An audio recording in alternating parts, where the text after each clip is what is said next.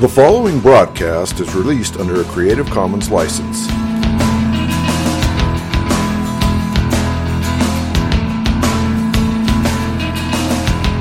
I believe in Jesus Christ, the only Son of God. I believe He lived and died, and that He rose again.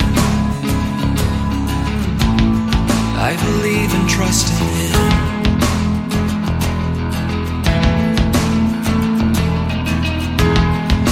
Ascended into heaven, Christ our living head, will one day come again to judge the living and the dead. I believe and trust in Him.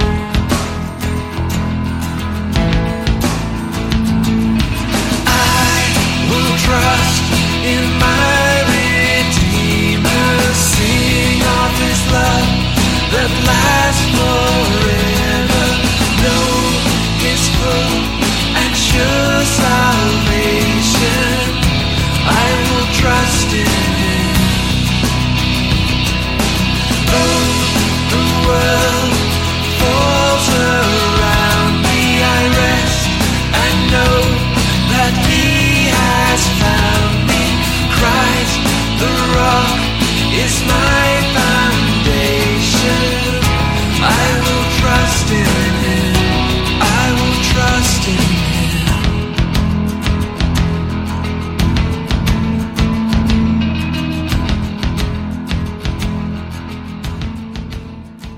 welcome all to Pastor Yeshua.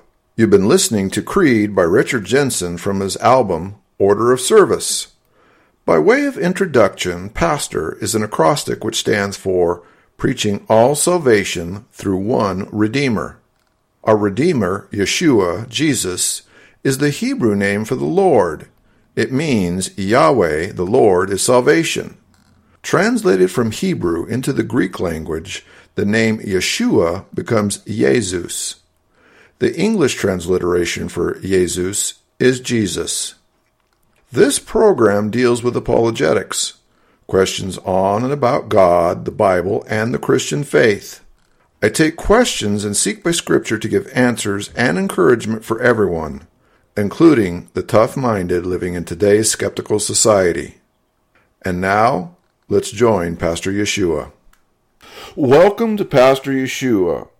In this episode, and by God's grace, episodes that follow, we revisit a popular topic wherein we continue to look at various apparent, supposed Bible contradictions presented by atheists, skeptics, and humanists.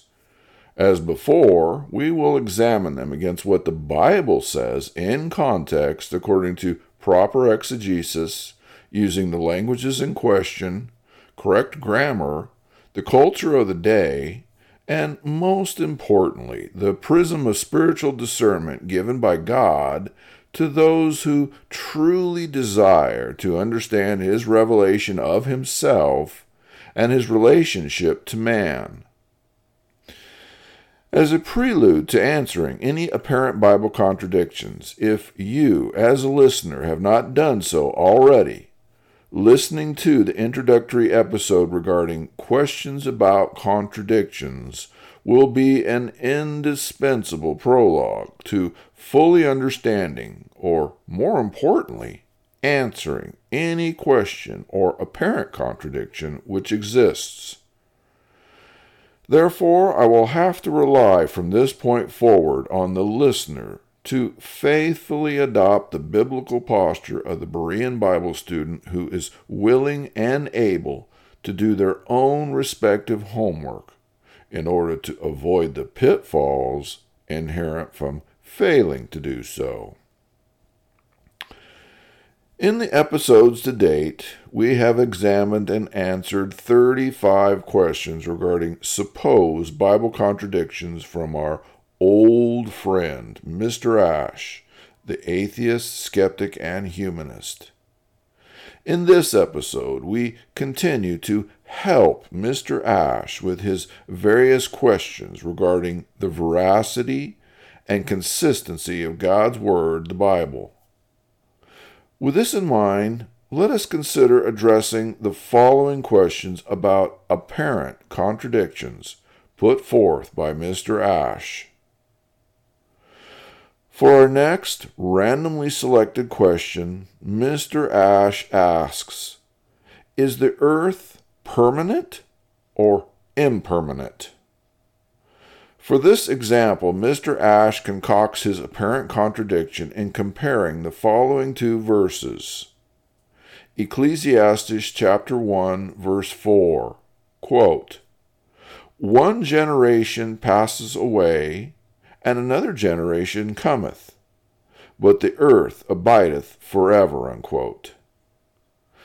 Mister Ash then compares this with Second Peter chapter three, verse ten, which says, quote, "But the day of the Lord will come as a thief in the night, in the which the heavens shall pass away with a great noise, and the elements shall melt with fervent heat.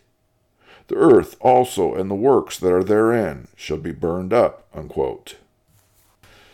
Now, in case you didn't catch it, Mister Ash is under the false assumption here that in one case, that is Ecclesiastes, is saying that the earth will never be destroyed, while Peter is saying that the earth will be burned up and consequently destroyed. Therefore, in Mister Ash's reasoning, there is an unassailable contradiction. God has made a complete blunder, and hence there is no God, because if there were, Mister Ash would never be able to find any supposed contradictions.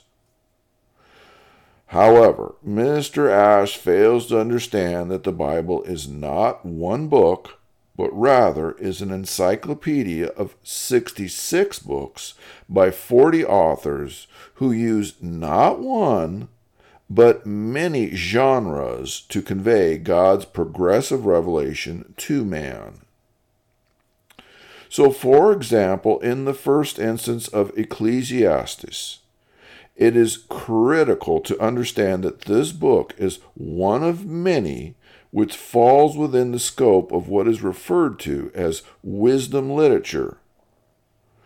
Wisdom literature is a subset genre of literature which generally consists of various statements, pithy sayings, and musings by sages and wise men which teach and philosophize about life, virtue, good, evil, the nature of God, and the plight of man. The key to resolving the oft misunderstanding of Ecclesiastes is given to us first in Ecclesiastes chapter one, verse three, which says, quote, "What profit hath a man of all his labor which he taketh under the sun?" unquote. The phrase, quote, "under the sun," unquote, is a Hebrew idiom meaning, that is life without God or apart from God. This idiom, which reoccurs some twenty times in the book, clearly tells us that the writer, and ultimately God who is inspiring the writer, are attempting to look at life and the human condition if we proceed with the assumption that there is no God, or we attempt to live life ignoring God. In every case, the writer again repeatedly concludes that when we do so, ultimately, all is vanity. Everything falls into silence, and there is no source for ultimate authority, meaning, morals, truth, beauty, or significance in life. Take verse four, quote, "One generation passes away, and another generation cometh, but the earth abideth forever," unquote. Essentially, verse four proves that the above theory is correct. Because Mister Ash has denied God and rebels against him, the logical result is that Mister Ash must come up with assumptions and theories such as that of evolution to explain the existence of the earth, man, and animal. And what is evolution if not the theory of deep time, wherein quote, one generation passes away, unquote, and another generation comes, and the earth is billions of years old and essentially lasts forever. So that being said, Ecclesiastes is not a book of prophecy, which is intending to tell us that the earth will last forever. Instead, Ecclesiastes is a journal looking at everyday life as seen walking in the shoes of those with the mindset of Mister Ash. In that event, although the undiscerning never know that they are undiscerning, like Mister Ash, those who choose to live and look at life without and apart from God will never have a true existence with purpose and meaning, because God and His Word are the only true source for purpose and meaning. Now, in the case of Second Peter chapter three, verse ten, quote, "But the day of the Lord will come as a thief in the night, in the which the heavens shall pass away with a great noise, and the elements shall melt with fervent heat. The earth also and the works that are therein shall be burned up," unquote. Here we need to recognize that we have an example of a mixture of instruction, prophecy, and Jewish apocalyptic genre. There are both Hebrew idioms and metaphors being used. For example, quote, "The Lord will come as a thief in the night," unquote. In this case, no one really thinks that the Lord is literally coming like a thief, that is that he is going to commit some crime of theft, or that he is necessarily coming literally when the sun is down, since no matter when the Lord might come, it will by necessity be daylight somewhere in the world. Instead, it is an idiom meant to say that, like a thief, the Lord will come suddenly, without warning, when you don't expect it. And like nighttime, many who should be ready will be sleeping, that is unaware, unprepared, unconcerned. Insofar as the earth is concerned, when we look at the Bible in total context, we learn that according to many passages, including Revelation chapter twenty-one, verse one, quote, "And I saw a new heaven and a new earth, for the first heaven and the first earth were passed away, and there was no more sea," unquote, that God will indeed destroy, or at least recreate, the earth in order to deal with the effects of sin on a fallen world. However, whatever God does regarding the earth has no bearing on the passage in Ecclesiastes, since Ecclesiastes is not saying that the earth will literally last forever. Peter and Ecclesiastes are two different genres of literature, and therefore cannot be placed alongside one another for verbatim comparison, and an attempt, any attempt to do so is intellectual sophistry and dishonesty. When we understand and recognize the proper genres and cultural idioms of the books and their writers, then we see correctly that there is no contradiction between these two verses. For our next randomly selected apparent contradiction, Mister Ash asks, "Does the Bible direct Christian life to be sacred or profane?" For this apparent contradiction, Mister Ash once again returns to Ecclesiastes chapter nine, verse seven, which says, quote, "Go thy way, eat thy bread with joy, and drink thy wine with a merry heart, for God now accepteth thy works," unquote. Mister Ash then runs to First Corinthians chapter three, verse thirty, which reads, quote, "And they that weep as though they wept not, and they that rejoice as though they rejoice not, and they that buy as though they possess not," unquote.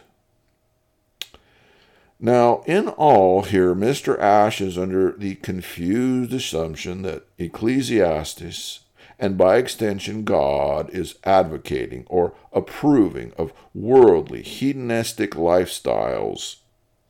In First Corinthians, Mister Ash incorrectly believes that God is saying he is disapproving or getting revenge on anyone who had any enjoyment in their life regardless. Thus, in Mister Ash's conflated imagination, there is a contradiction. However, the solution is once again found in the understanding that Ecclesiastes has the theme of looking at the world and life without or apart from God. With this in mind, what the writer of Ecclesiastes is saying in chapter nine, verse seven, can be paraphrased as follows, quote, "If all you care about are the carnal pleasures in life and nothing more, then enjoy life, eat, drink, and be merry. Just remember that even this could not be realized without the general blessings which God has provided to all," unquote. In other words, God is good and creates beauty everywhere that his nature and character might be known and appreciated by all, even the heathen. His creation is tainted by the effects of sin and rebellion brought by Satan and man. However, even so, in the midst of this, we can still see his hand if we choose to look. The things which God creates and ordains are not evil in and of themselves. Like most things, it is how these things are used or misused which then makes them good or bad. So, in the case of food and drink, and indeed life in general, if we make life a carpe diem, Epicurean pursuit without regard for God or anything else, then we have the only reward which God is ever giving us or that we deserve in this life, so we better enjoy. On the other hand, by God's grace, we can view, use, and enjoy life and its blessings as God intended. In this event, first and primarily take pleasure in and give glory and honor to God, despite the circumstances of the immediate life and world in which we are pilgrims. As we sincerely do so, we can paradoxically give thanks and have joy in the appropriate use of those things which God has blessed us with. Secondly, as in every case, the Bible teaches in context that those who choose to rebel and live apart from God, though they may have pleasures now, will ultimately be judged accordingly. Even Ecclesiastes teaches this in chapter eleven, verse nine, quote, "Rejoice, O young man, in thy youth, and let thy heart cheer thee in the days of thy youth, and walk in the ways of thy heart, and in the sight of thine eyes. But know thou that for all these things God will bring thee into judgment," unquote. Now, as it turns out, this is precisely what First Corinthians chapter seven is teaching in context. Verses twenty-nine through thirty-one say, quote, "But let me say this, dear brothers and sisters, the time that remains is very short. So from now on, those with wives should not focus only on their marriage. Those who weep or rejoice or who buy things should not be absorbed by their weeping or their joy or their possessions. Those who use the things of this world should not become attracted to them. For this world, as we know it, will soon pass away," unquote. In other words, for those whom God has called to himself to be his children, we understand that this world is under the curse of sin and that God will eventually judge the world and those in the world who deny him. At the same time, those who know God and who hear and obey his voice will be rewarded with eternal life. If we truly know God and have a relationship with him by faith, then the power of his indwelling Holy Spirit will give us a new nature by which we are transformed daily.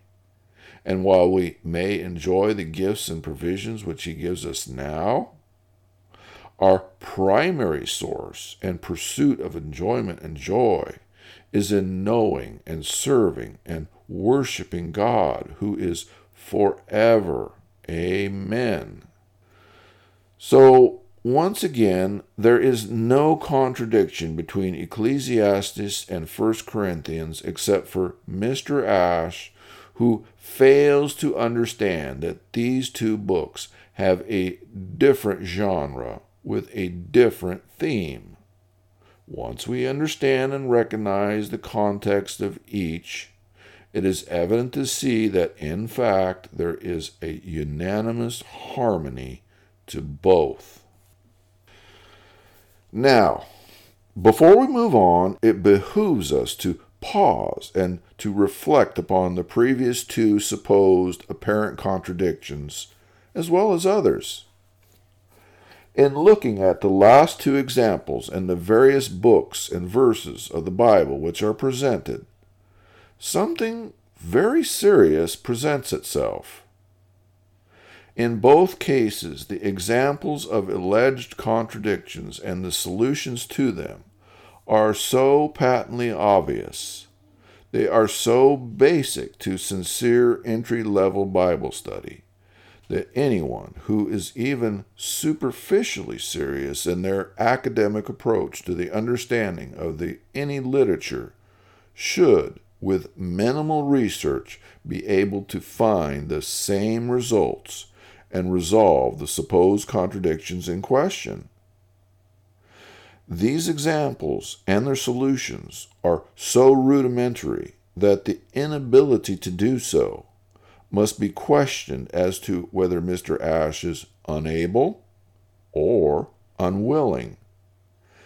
The presentation of such manifestly basic and simplistic issues put forth as unassailable conflicts forces us to question the intellectual integrity and, and honesty of those posing the questions. In effect, since Mister Ash is the one who holds himself out to be the guardian of erudite intellectualism and the pioneer of sophisticated ability to conduct unbiased, unwavering, expert research, we must ask, what prevents Mister Ash from discovering and understanding such manifestly elementary matters? Lastly, we seriously have to ponder the question, if Mister Ash demonstrates such fundamentally poor research and scholarship, such intellectual dishonesty in this area, then what other areas and pursuits is Mister Ash failing to do his homework?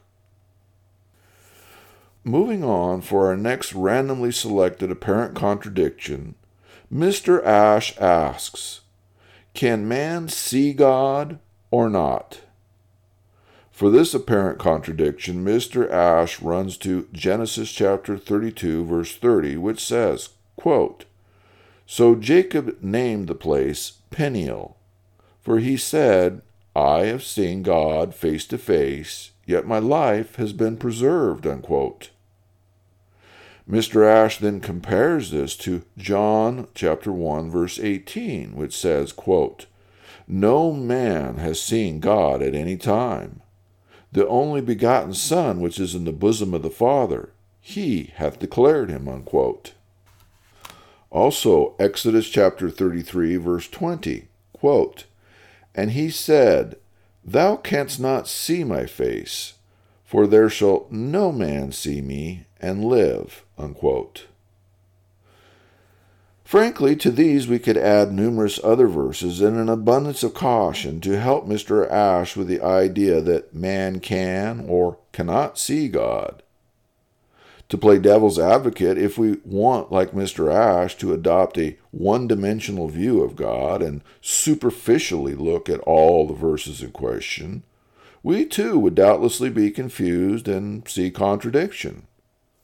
However, in the event we simply accept the reality available to any seven-year-old Sunday school student, we would have a very different reaction. So, what is Mister Ash missing here? Well, a cursory research of the first-century teachings and revelations of numerous passages clearly teach that the God of the Bible is triune. We have God the Father, God the Son, and God the Holy Spirit, blessed God, three in one. So, simply because we open the Bible and see the English word God, we should not automatically assume that what is meant is God the Father. The word God can mean any of the three, depending on the context. Secondly, Mister Ash typically has the erroneous idea that Jesus of Nazareth was simply a man and nothing more, or worse yet, that he never existed at all. If Mister Ash can manage to think of Jesus as God, then often Mister Ash thinks that Jesus is a different God than the God of the Old Testament, Yahweh. After all, if Jesus was born, Jesus wasn't born until three to six B C Now, while it's true that God the Son was not incarnated and did not take on human form until three to six B C, God the Son, Jesus, always existed, as did God the Father and God the Holy Spirit. The very same book of John, which Mister Ash quotes from the above verse, says this very thing in the same chapter which Mister Ash quotes from. Listen to John chapter one, verses one through five. Quote, "In the beginning was the Word, and the Word was with God, and the Word was God. The same was in the beginning with God. All things were made by him, and without him was not anything made that was made. In him was life, and the life was the light of men. And the light shineth in darkness, and the darkness comprehended it not." Unquote. So here, it is abundantly clear that John is writing his gospel to demonstrate the divinity of Jesus. Further, it is obvious that Jesus is God the Son, and that Jesus, as God the Son, was in existence from all eternity, and he was the agent of creation in Genesis one. This is why Revelation chapter one, verse eight, chapter one, verse eleven, chapter twenty-one, verse six, and chapter twenty-two, verse thirteen, all refer to Jesus as the Alpha, that is the beginning, and the Omega, that is the last, because Jesus is eternal as God the Son. This is why the same Gospel of John, Jesus refers to himself seven times as the I Am. The phrase I am, I go, I me, is a term meant to equate himself as being equal to, or the same as, God. The fact that Jesus, as God the Son, was always here is verified by Jesus himself, as he says in John chapter eight, verse fifty-eight. Quote, "Jesus said unto them, Verily, verily, I say unto you, before Abraham was, I am." Unquote. The reality that Jesus is equating himself as God is proven by the Jews who heard this and took up stones to stone him for blasphemy in verse fifty-nine. For more information about Jesus' proclamations about his being God, see the episode entitled, "Who Do You Say I Am?" In the end, practically every first-year theologian understands the basic concept and existence of the Trinity. They also understand that the Old Testament is filled with appearances of the pre-existent Christ, God the Son, Jesus, and what are referred to as theophanies or Christophanies. Granted, it is to be expected at the outset that Mister Ash is going to have struggles with this and other biblical realities, since the Bible is not simply a book which deals with physical, earthly, material existence and truths, but in fact the Bible reveals the existence of spiritual and or non-material realisms. Consequently, Mister Ash will expectantly have a dilemma, since Mister Ash's world and life view and his assumptions and his priori biases do not allow for this. So the first and ultimate answer to any questions about whether it is possible to see or not see God is to understand that the issue must be guided by whether we are talking about seeing God the Father, God the Son, or God the Holy Spirit. In the case of God the Father and God the Holy Spirit, the Bible reveals that both are spirit and not flesh and blood. While human eyes cannot see either, we do indeed see and experience the effects which they have upon the physical and spiritual world. We cannot see the wind, but we can see its effects upon the world. Having said this, God the Son, Jesus, is also God and was God before, during, and after his incarnation.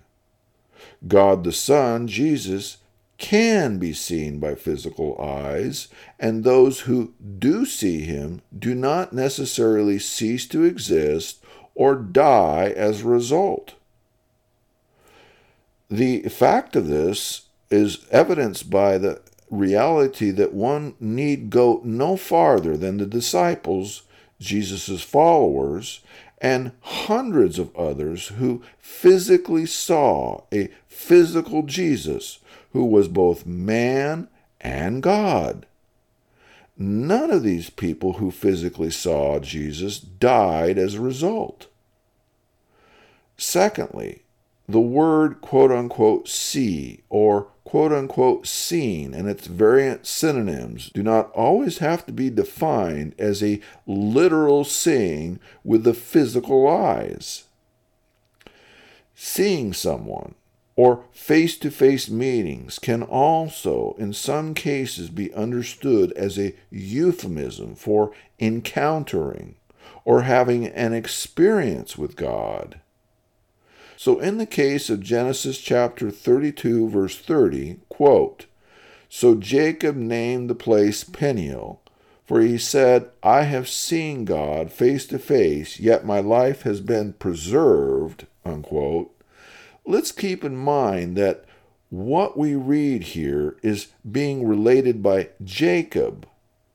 Nowhere in this verse is it said, "Thus saith the Lord, I, God the Father, revealed myself to Jacob in all my transcendent glory, and Jacob survived despite the fact that this is not possible," unquote.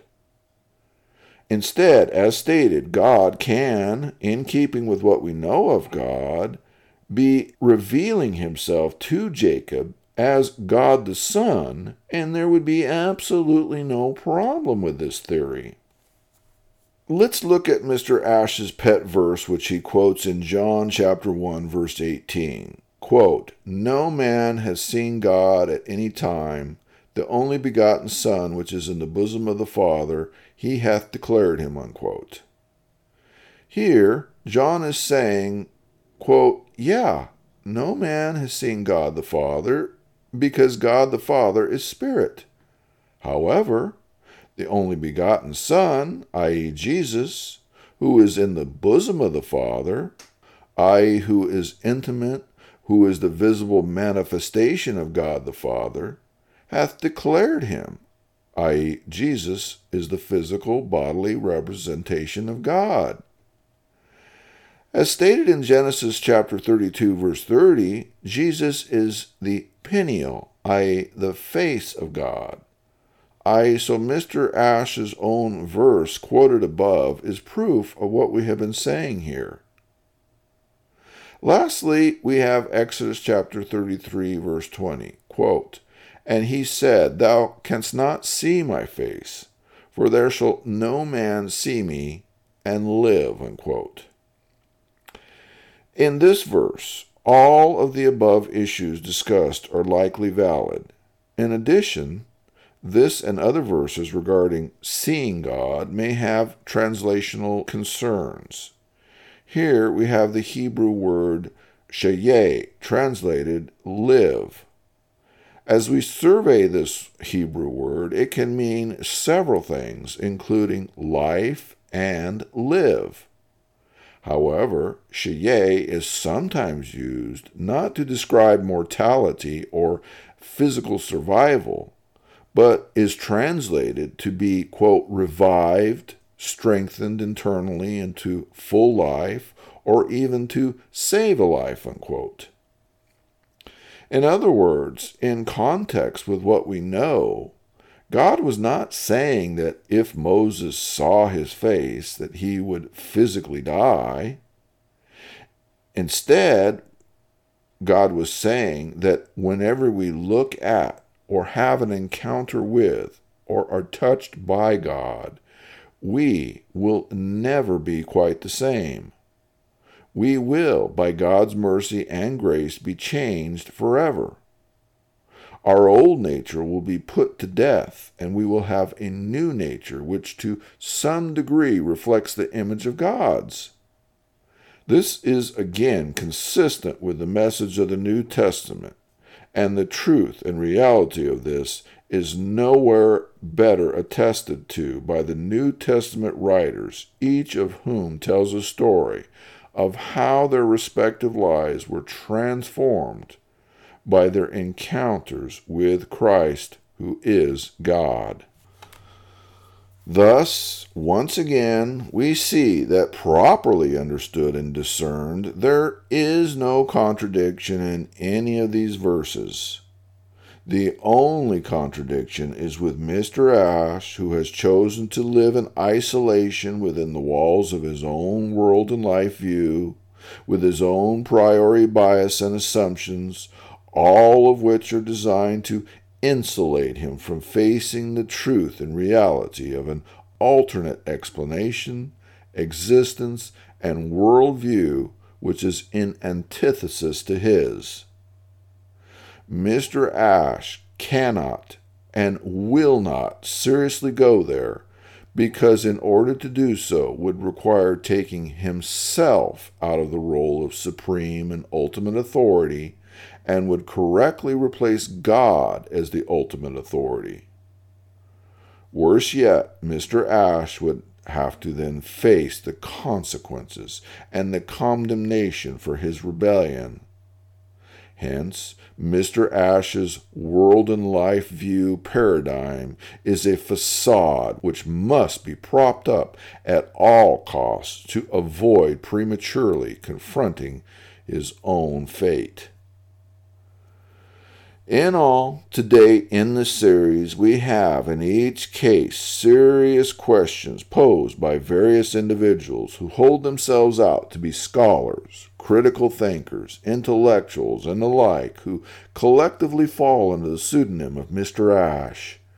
These and others are questions which individually and collectively serve as the basis by which we are intended to come to the conclusion that the Bible is not God's Word, but rather a collection of myths and fables, only to be believed by the simple-minded and the gullible.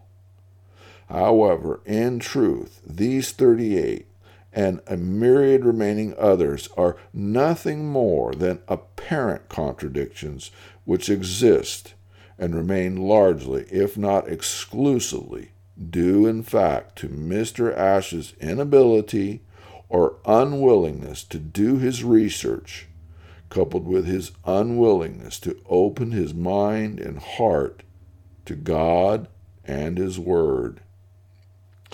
This concludes this episode. Now, if you have any questions about God, the Bible, or the Christian faith, I would encourage you to send me an email at pastor underscore Yeshua at yahoo dot com.